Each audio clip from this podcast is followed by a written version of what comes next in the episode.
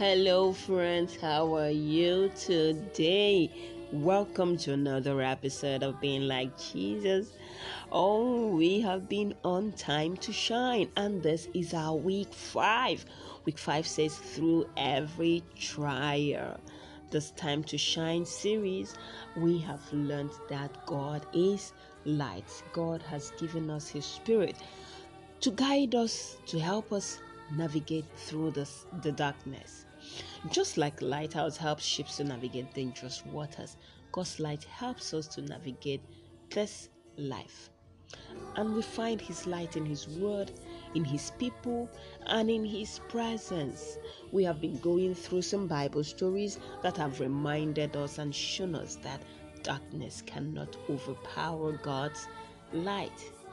This week we've been looking at earthquake in prison.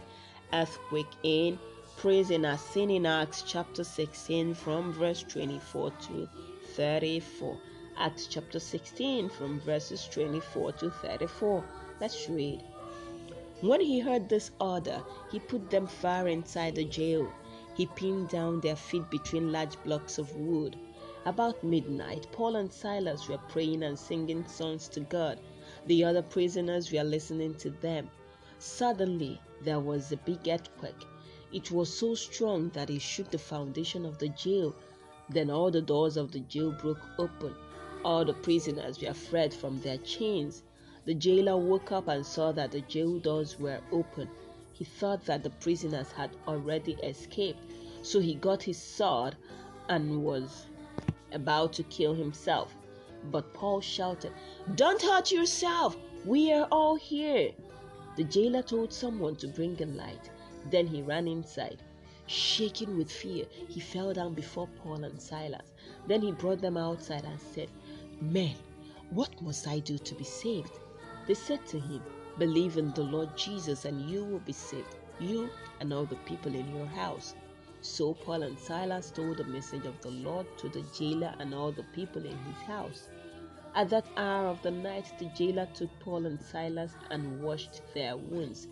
Then he and all his people were baptized immediately. After this, the jailer took Paul and Silas home and gave them food. He and his family were very happy because they now believed in God. Isn't that amazing? Paul and Silas told a lot of people about Jesus. Some people did not like them, so they threw them into prison. But Paul and Silas were not worried. Even though they were not sure that what was going to happen to them, they knew that God was with them and that He would take care of them. God would take care of you too. Even when we are not sure of what is happening or we feel a little worried, God will take care of us because He loves us so much. Okay? Now, did you know that God is always with you, looking after you? Chat with mommy and daddy and ask them about how we can know God is looking after us.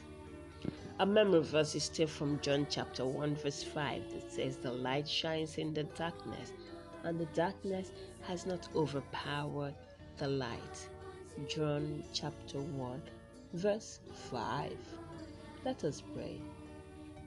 Our Father in heaven, we thank you for your word today that has reminded us again that you will take care of us. Even when we are not sure of what is happening or we feel a little worried, we can be sure that you take care of us because you love us so much.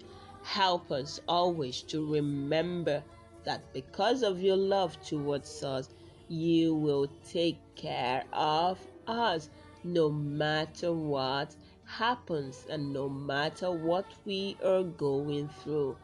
That we'll remember that you are always with us and looking after us.